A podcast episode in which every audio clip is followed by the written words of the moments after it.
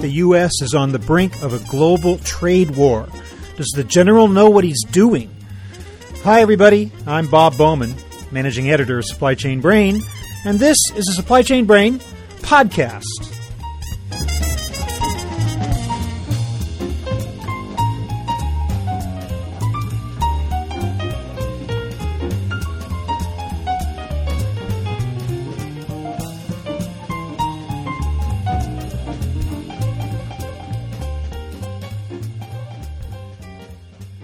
It's a challenge just to keep up with the flurry of punitive actions being announced by President Trump against U.S. trading partners, let alone their threats of retaliation in kind. In recent weeks, we've seen trade tensions erupt between the U.S. and Canada, Mexico, China, and Europe. Billions of dollars worth of international goods are at stake. We're either in a full scale trade war or about to enter one. So, what's going on? Today, we'll get a bird's eye view of this hazardous landscape from attorney William Perry of Harris Bricken. He returns to the program to help us sort through the major issues that are threatening to disrupt, if not disassemble, the global trading system. We'll talk about NAFTA, steel, aluminum, autos, agricultural goods, and other products that are in President Trump's crosshairs. And we'll explore the central question that has everyone in the trading community on edge Is there method to his madness?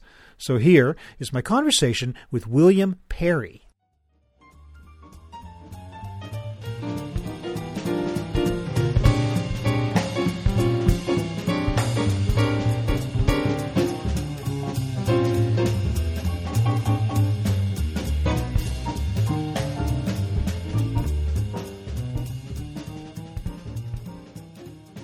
William Perry, great to have you back on the show. Welcome. Thank you very much a very interesting time. to say the least, we are going to try to get our arms around in a very short time a very complex subject here, and that is all of the fronts on which this incipient trade war is being waged by the United States and the Trump administration. Help me to understand, kind of sketch out what are the different aspects of this, the various sections and the different places on which action is now occurring on an international stage. The last newsletter I sent out was in April, and I frankly have been so confused I haven't been able to write one because there's so many fronts now in this trade war that started. It's a very complicated situation and it's extremely messy. And what you have is, let's stay with about four or five different points. The first one is not the 301, it's the Section 232 national steel security cases against steel and aluminum imports. The U.S. announced that they were imposing a duty of 25% on steel, 10% on aluminum, in early March, when I went to Europe, it looked like everything was going to be settled by negotiations. And then basically Mexico, Canada, and EC were temporarily exempted. But now those duties are going into place because no deal was made. Some countries got out, like Argentina and a couple others who did do deals. Australia's out. But most countries are covered. And so they're issuing retaliation now.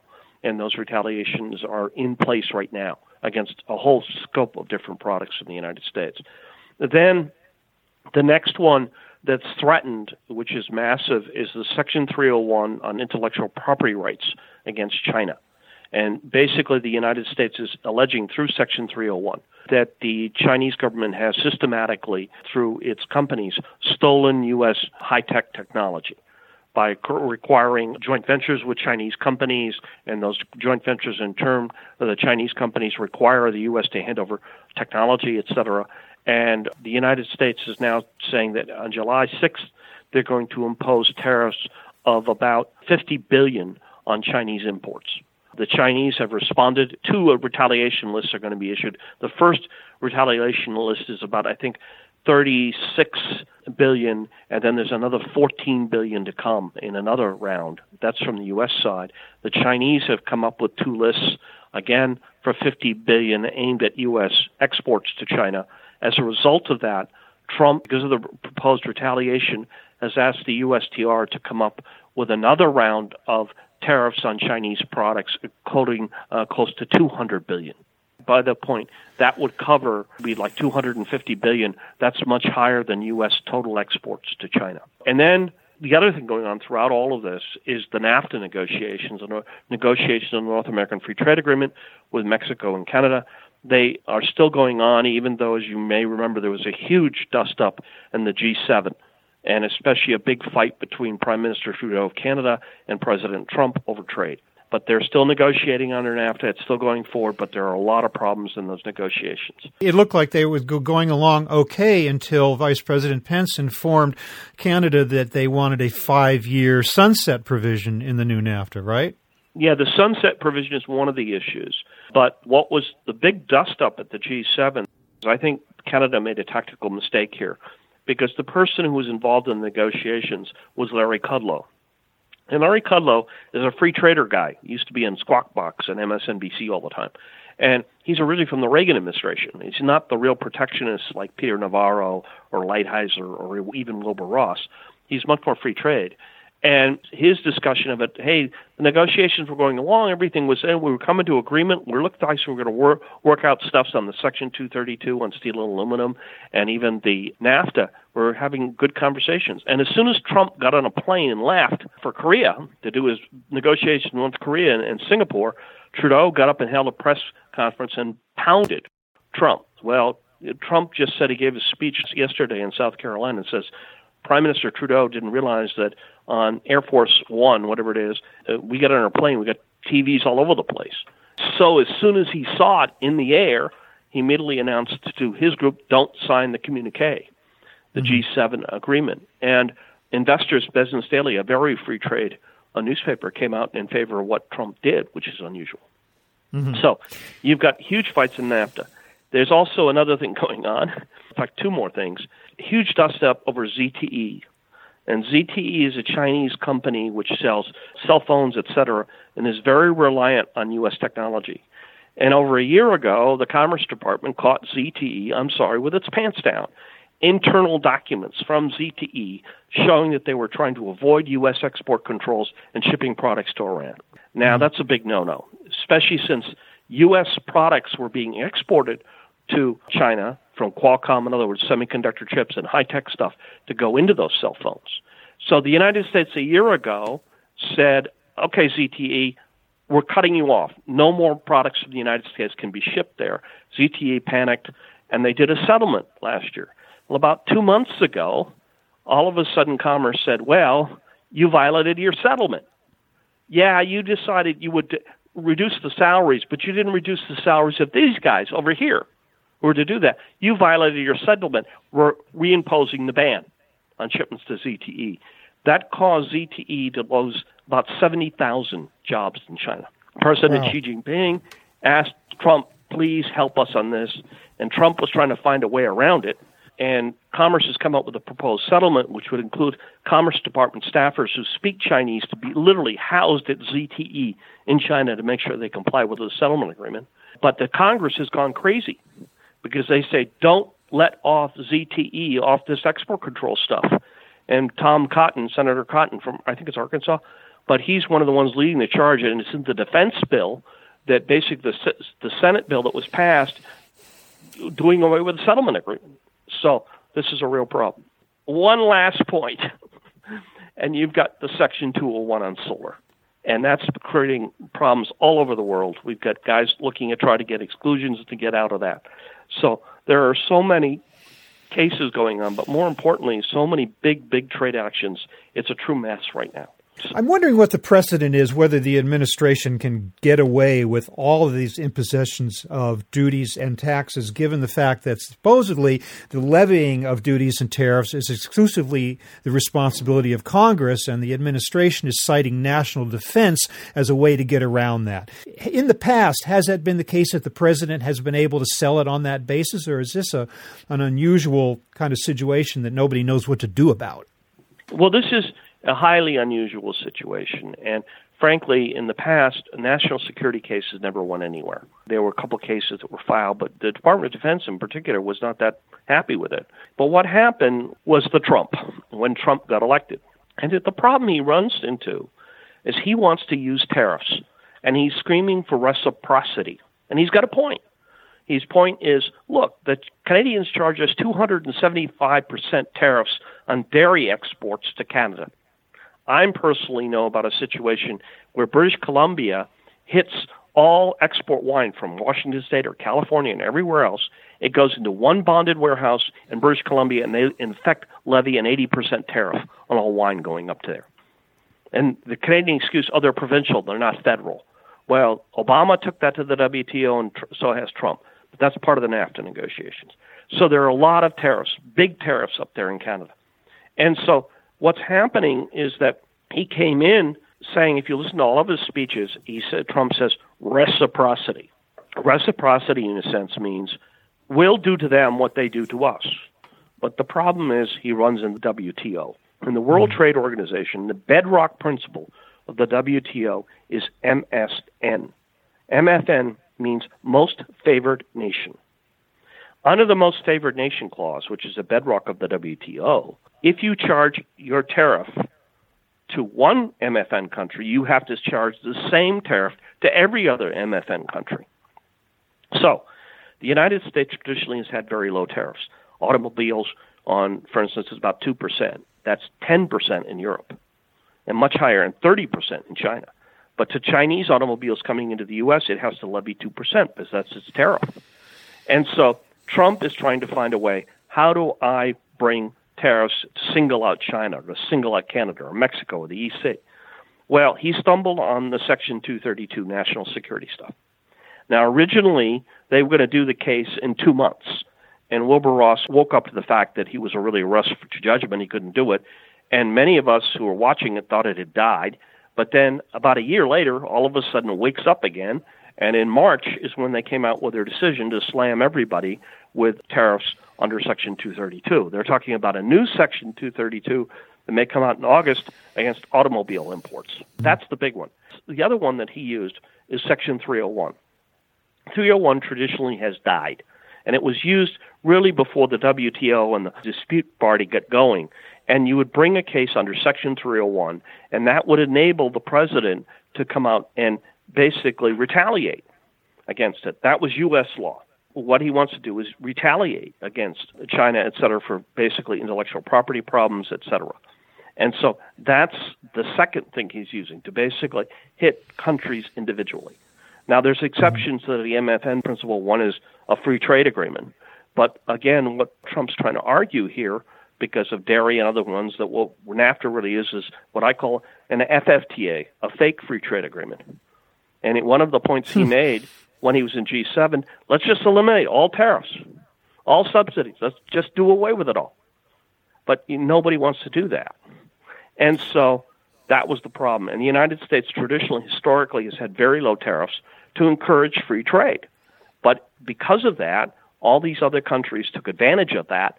Okay, we're going to ship at low tariffs into the U.S., but we ourselves are going to have very high tariffs. When it comes to China, however, I mean, no one would disagree with the fact that China is engaged in forced technology transfer, discriminatory licensing, cyber intrusions. These things are all happening. What are the uh, alternative avenues for relief that we could be pursuing other than what Trump is doing right now? under 301. Well, that's the point. He did the 301. They will go, obviously, to the WTO. But what is the remedy under the WTO? The WTO is you have a dispute settlement mechanism. which goes up the appellate, and then all the WTO can say, "Okay, United States, you have the right to retaliate against China for X amount." Well, mm-hmm. Trump's basically skipping that and saying, "Heck with it, we're going to retaliate right away with you on that 301 case." Part of the things that are going on, I think, also is you've got four principles which I've laid down. One is the economy is growing gangbusters right now. And this gives Trump cover to think he can be very tough on trade. Second, and very important, in 2017, the United States had an $800 billion trade deficit in goods with the rest of the world. Biggest one was China with 375, but Europe is 117, Mexico is about 70, Canada was 17. And basically, what Trump is saying, we can't sustain that any longer.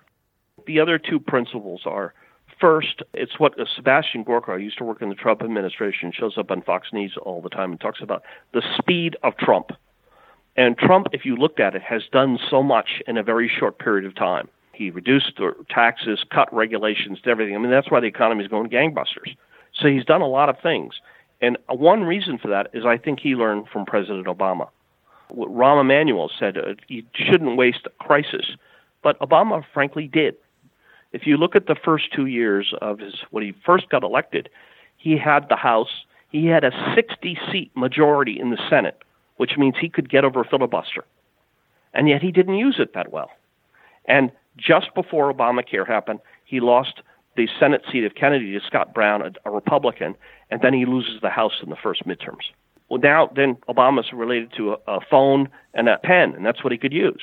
Well, Trump got into power, used his phone and pen, and it reversed everything that Obama did. But it really taught Trump a lesson. I've got limited amount of time here. So he's pushing through things a lot quicker. And I think that's part of the reason for all these fights on the trade front. Usually you would say, why don't you go battle step by step, battle by battle? And he's saying, I can't count on that because I don't know what's going to happen in Congress. So the implication of what you're saying is that there is indeed method to his madness. But we haven't quite resolved whether that's the case yet or not, have we? Well, no. And that's the point. and then I think the other thing, it was, um, I, I see if I can even give you a quote. It's a fascinating quote I ran into. The point was that Trump likes chaos.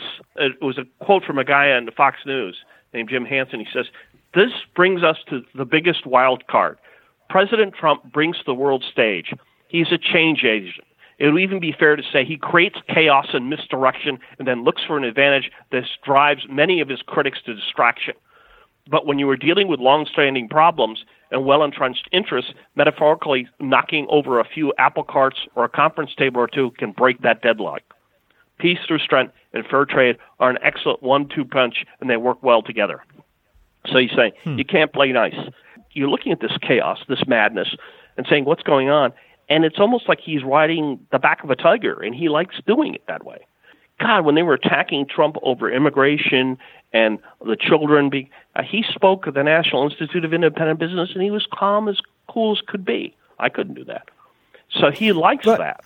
But we are already seeing some potentially negative impacts from his trade policy.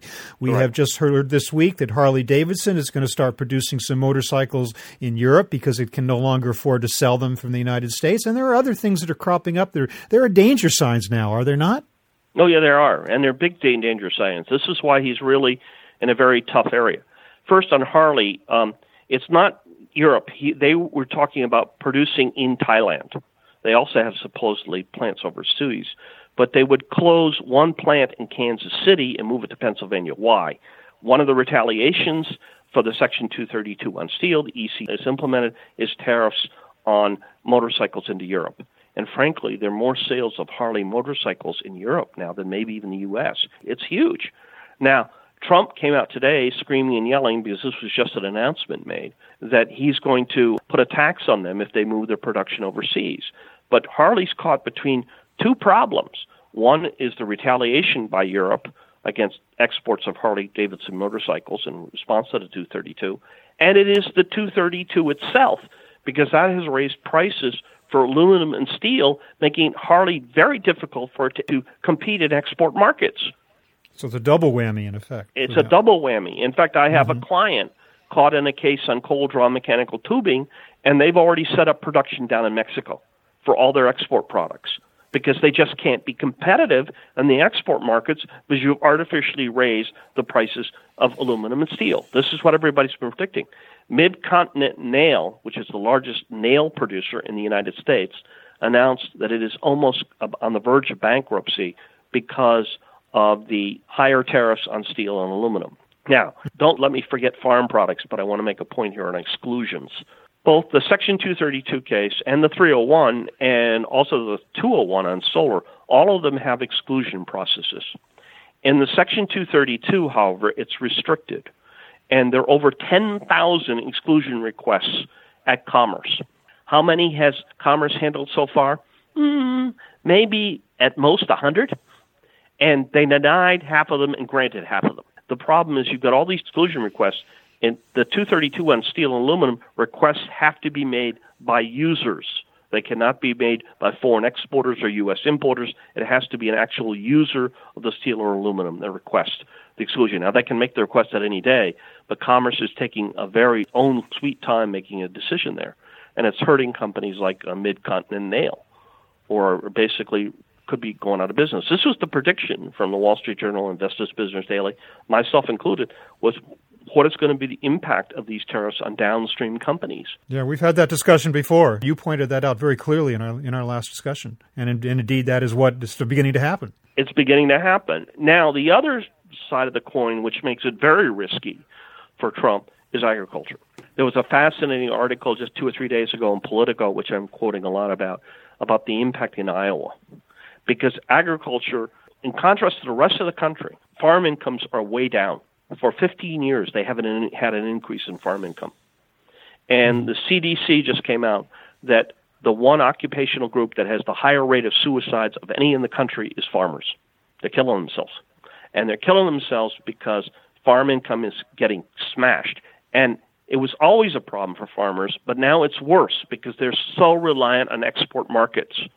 So, what is the big target of all the retaliation? Agriculture. If we talk about the Section 301, the Chinese have come up with their retaliation list. One of their biggest targets is agriculture. Iowa, for example, exports like about 10 billion in soybeans. There's 14 billion total exports of U.S. soybeans to China.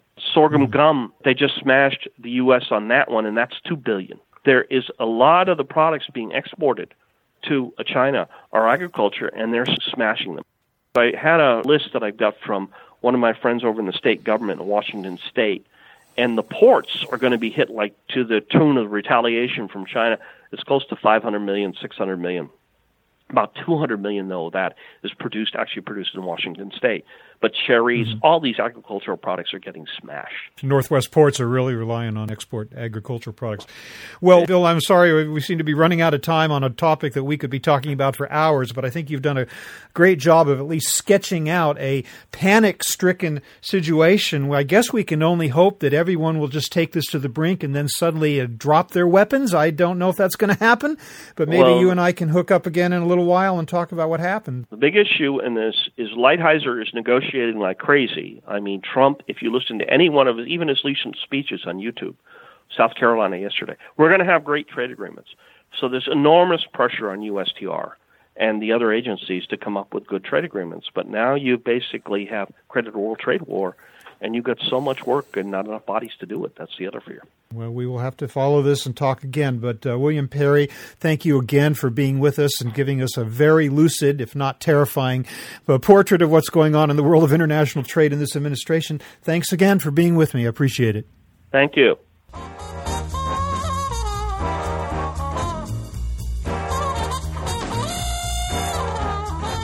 That was my conversation with attorney William Perry of Harris Bricken talking about the brewing global trade war. We're online at www.supplychainbrain.com, where we post a new episode of this podcast for streaming or downloading every Friday. You can also read my think tank blog, watch thousands of videos, and access all of our other content, including the digital edition of our magazine. Look for us on Facebook and LinkedIn, and follow us on Twitter at scbrain. You can also download or subscribe to the podcast on iTunes. Got any comments or suggestions on this or any episode? Email me at rbowman at supplychainbrain.com. See you next time.